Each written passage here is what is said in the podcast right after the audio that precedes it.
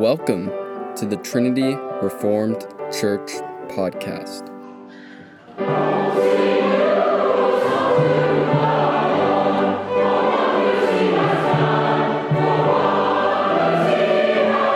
Sermon by Matt Carpenter on March 12th.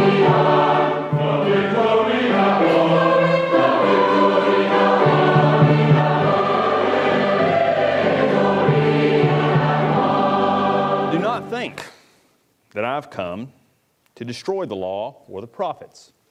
I did not come to destroy, but to fulfill. For assuredly I say to you, till heaven and earth shall pass away, not one jot or one tittle will by no means pass from the law till all is fulfilled. Whosoever therefore breaks one of these least commandments and teaches men so, he shall be called least in the kingdom of heaven. But whoever does and teaches them, he shall be called great in the kingdom of heaven. For I say to you that unless your righteousness exceeds the righteousness of the scribes and Pharisees, you will by no means enter the kingdom of heaven. Let's pray. Father, we thank you for your word. We thank you for the gift of life that comes through Christ, for teaching us the way that we should walk. May we receive your word now. May the words of my mouth and the meditations of our hearts be acceptable in your sight, O Lord, our rock and our redeemer. Amen.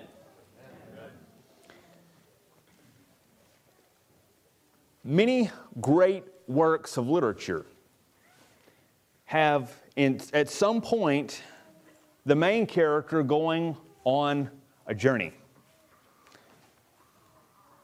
And it makes it even better when the trip you go on has some type of treasure at the end. Most people wouldn't go on a journey unless there's something good on the other side. I mean, who wants to go on a journey just to get there and then come home feeling worse than you did when you left? I mean, no one ever does that, right? Well, in Scripture, we're given a particular path. And the path ends in a treasure. It also includes gaining, acquiring treasure along the way. And the final result, the place where the path ends, is standing before a king. We're Americans, and Americans don't think very much of, of honoring anyone because the American motto is no man is better than anybody else. So we're not going to look at anyone. Now, yes, we would say that God is, but that's only because the Bible tells us to. We don't like assuming that there's one who's greater, but we all know that the God of heaven and earth is greater, not just greater, the greatest. And he's told us how we come to him. And that is through a type of righteousness that supersedes anything that we ourselves are capable of performing. These verses take us from the introduction in Matthew chapter 5, verses 3 through 11 and 12. That They take us from there talking about the flourishing man, that is his inner life, to the outward morality of a flourishing man. What does it look like? What does the life of a man who is godly look like? Well, Jesus is going to explain that in the rest of the Sermon on the Mount. But the kingdom of heaven always begins in our hearts. As Jesus said, the kingdom of God is within you. And actually, that, that phrase means it begins within you. There are people who come to the kingdom from the outside who it is not in their hearts, it's never been in their hearts, and eventually when they die, they will not be in the kingdom. So it must begin within and proceed, pour forth from there. Our faith is not dead. It is vindicated, it is demonstrated through works. So we must never be a people who ignore God's law.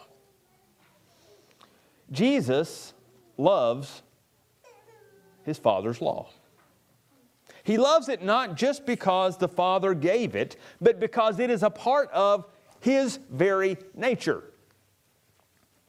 When God gave us His law, He wasn't just saying, do this, and like all of us who are parents, when, when, you, when your kids have asked reasons for why, you, we, why do we have to do this? What do we give them? Because, finish it for me, please.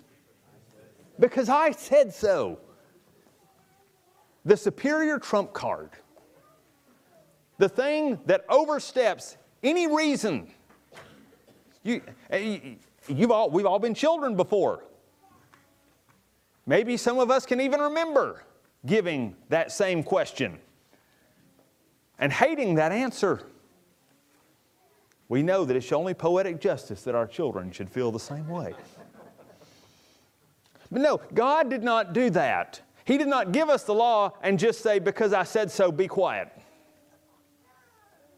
No, He gave us the law because it's a revelation of who He is. Do you want to know what your Father is like?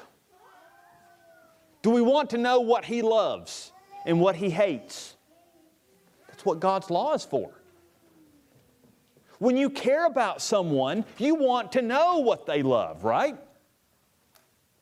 I mean, husbands, how, how many of you, when you were dating your wife, wanted to know things about her just because you like her? Hopefully, all of you. And wives, the same way.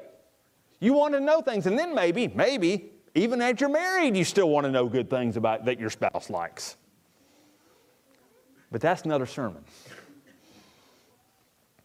We want, we should desire to know about our Father because we love Him. And we know He loves us.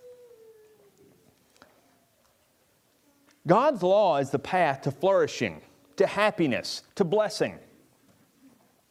But we are a naturally mechanistic people. We like put the key in the ignition, turn it, and then the engine starts. I know if I, if I have the right key and I turn it the right way, it starts immediately. We want to know okay, I do this, I get that. I don't do this, I avoid that. And that's where we like to stop.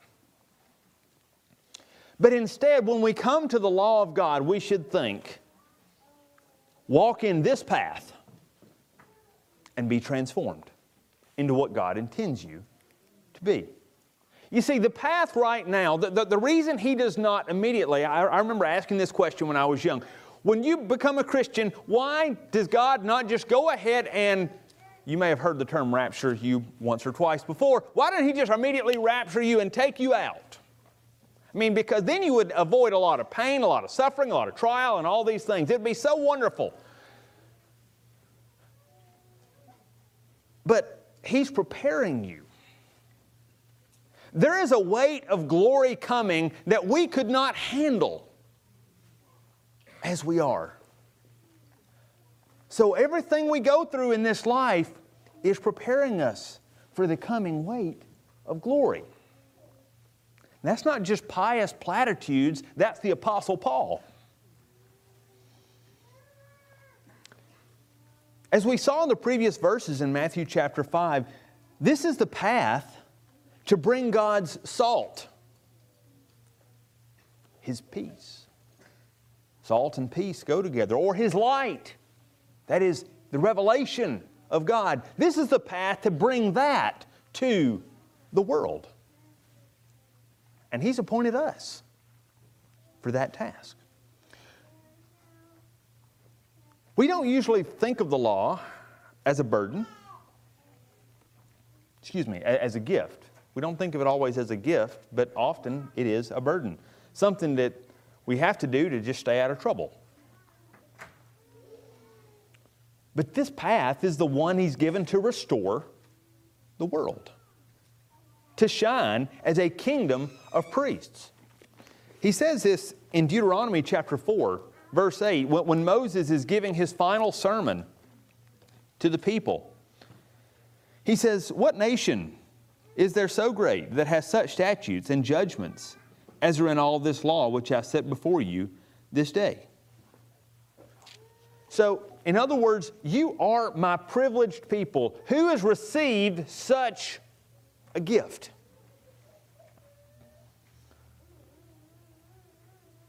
It began with Jesus' sacrifice. It has to start there. It's, it's not enough for God's people. And we know what happened to Israel. They couldn't keep the law. They would try, they would go a few steps and then stumble and then make a huge mess of everything and take a few other down, people down with them or nations down with them, and then they would get up and just do it all over again. And they were a muddy, ugly, fouled mess. But the Father understood that. He knew that. So Jesus had to come first. He took all the evil of the world on himself and freed us then to follow him. Discipleship is not about keeping rules alone, but it's about learning a way. We have, been, we have received a path. We, we've been taught where we are headed, and we are headed to the, to the King, to the Creator, to the Savior of the world. That's where we're going. There is an inheritance waiting us there. And so we are walking a path, and that path is God's law. So, after proclaiming to the people that they are the salt of the earth and the light of the world, Jesus issues a final preface before he gets to, to the heart of the sermon. And that preface is on the importance of the law. He knew he would be critiqued for ignoring the law. If not at that time, he would be, and we know this happens. What we heard about, we heard Jason preached on this last week, and it's not the first time Jesus was critiqued for not following the law. The Jewish leaders were constantly complaining, why is he doing this? Why is he healing on the Sabbath? Now, have you ever asked yourself the question, why did they care? Because I've read Leviticus once, and I didn't see anything about not healing on the Sabbath. Well, it's because in addition to the revealed law of God, there was the man made oral tradition. It was compiled together and it's known as the Mishnah. It's a Jewish tradition given to help people keep Torah, to keep the law. And Jesus didn't hold precisely to the Mishnah. He violated it.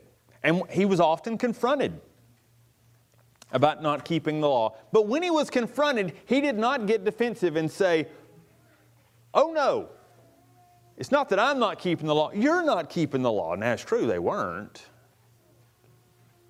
But Jesus wisely responded with a question. When they would ask, Why are you not keeping the law? he would say, Show me in the Torah. Can, can, can you show me? He, was, he responded like Socrates,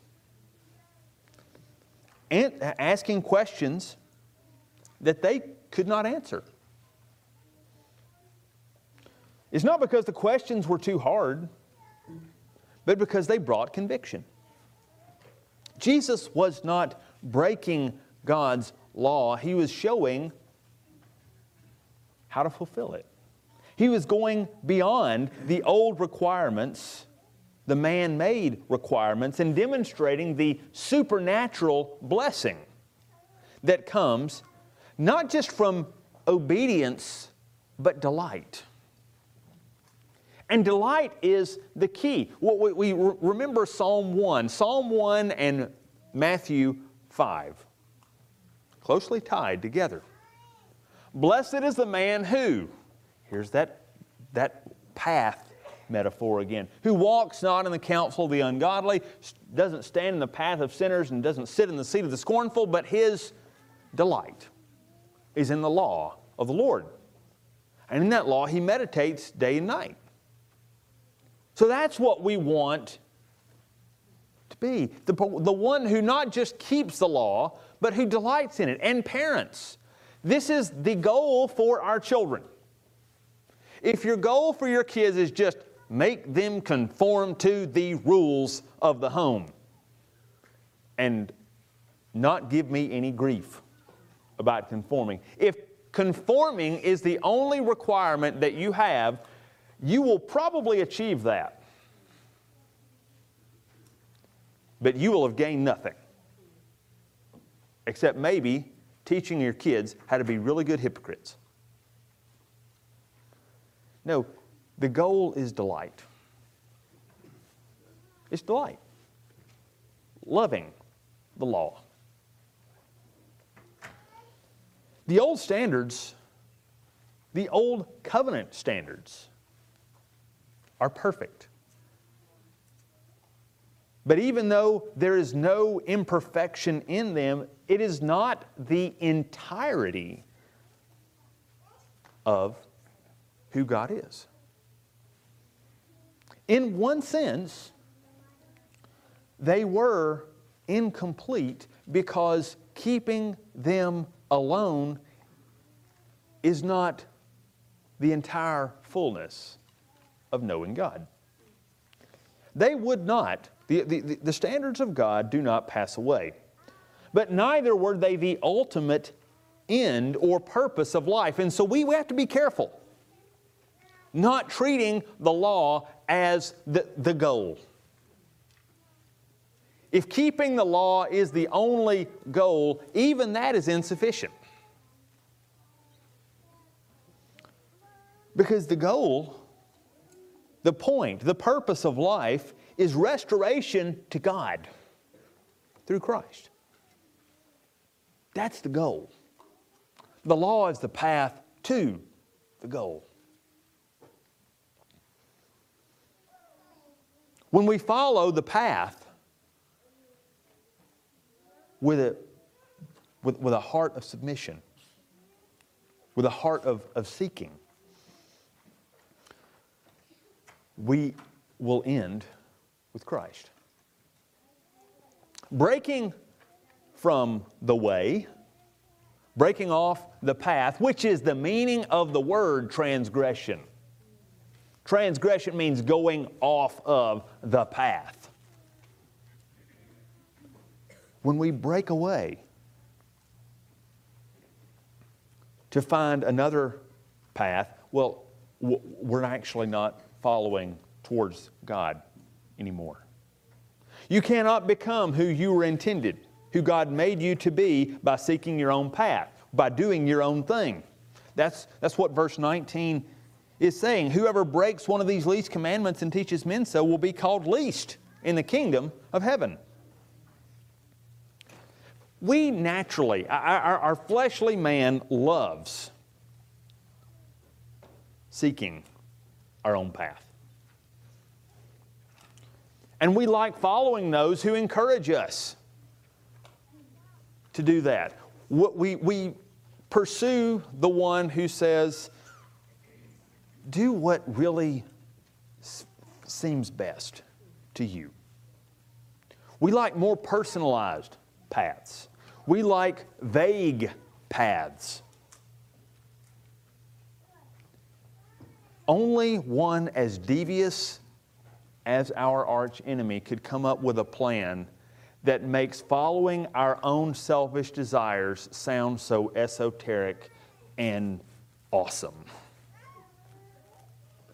He holds before us in, in a mesmerizing way this image that says, if only you conform to yourself, can you become what you want? And the problem is that feels right to our flesh. That feels really good at first. But then we find that we are becoming a more and more wretched version of ourselves.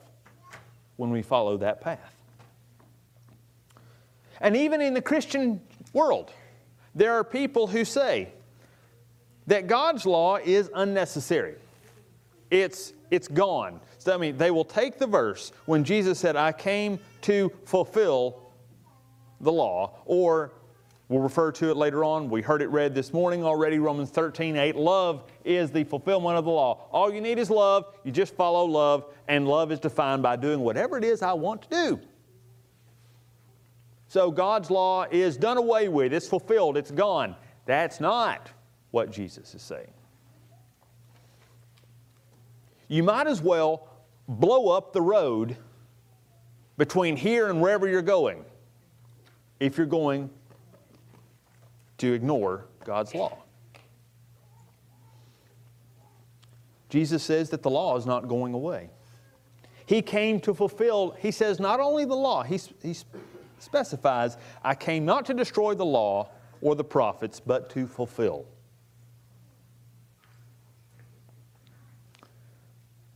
Now, there's a, a question that, that arises here, which is what exactly is the role of the law right now?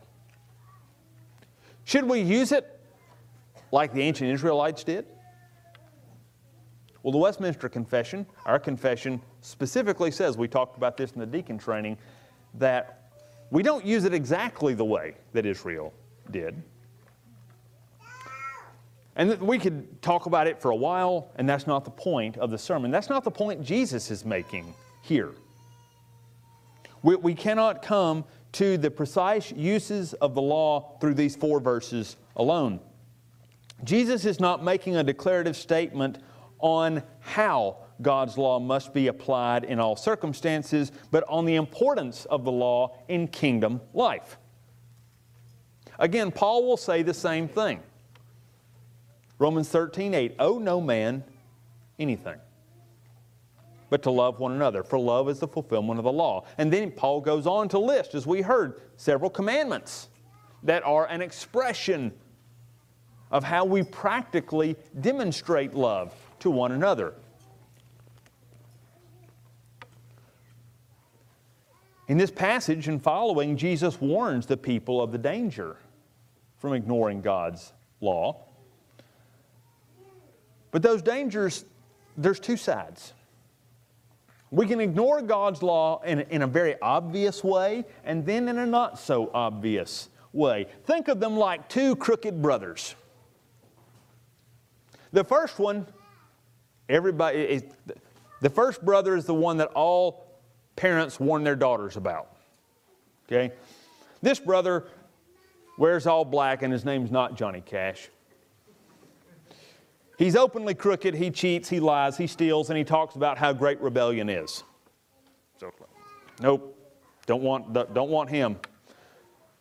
So, so we kick him out immediately. But the other one, the more insidious one, he comes along and he looks like a gentleman. He dresses wonderfully. Not too perfect, just exactly the way we would want somebody to dress. He says yes, sir, and no, sir to the right people. And he always looks like he goes above and beyond. But all the while, he's off, while he's doing things that outwardly look good, he's offloading his main responsibilities onto other people. And he bears down on those who work for him. He treats them badly because they're not doing enough, while he himself is evading the things he's supposed to do. Now, we all recognize the first man as wicked, no question. We don't as easily recognize the other brother. That's because he has a semi permanent place of residence in our hearts. We know him very well. We know we have to kick the first brother out.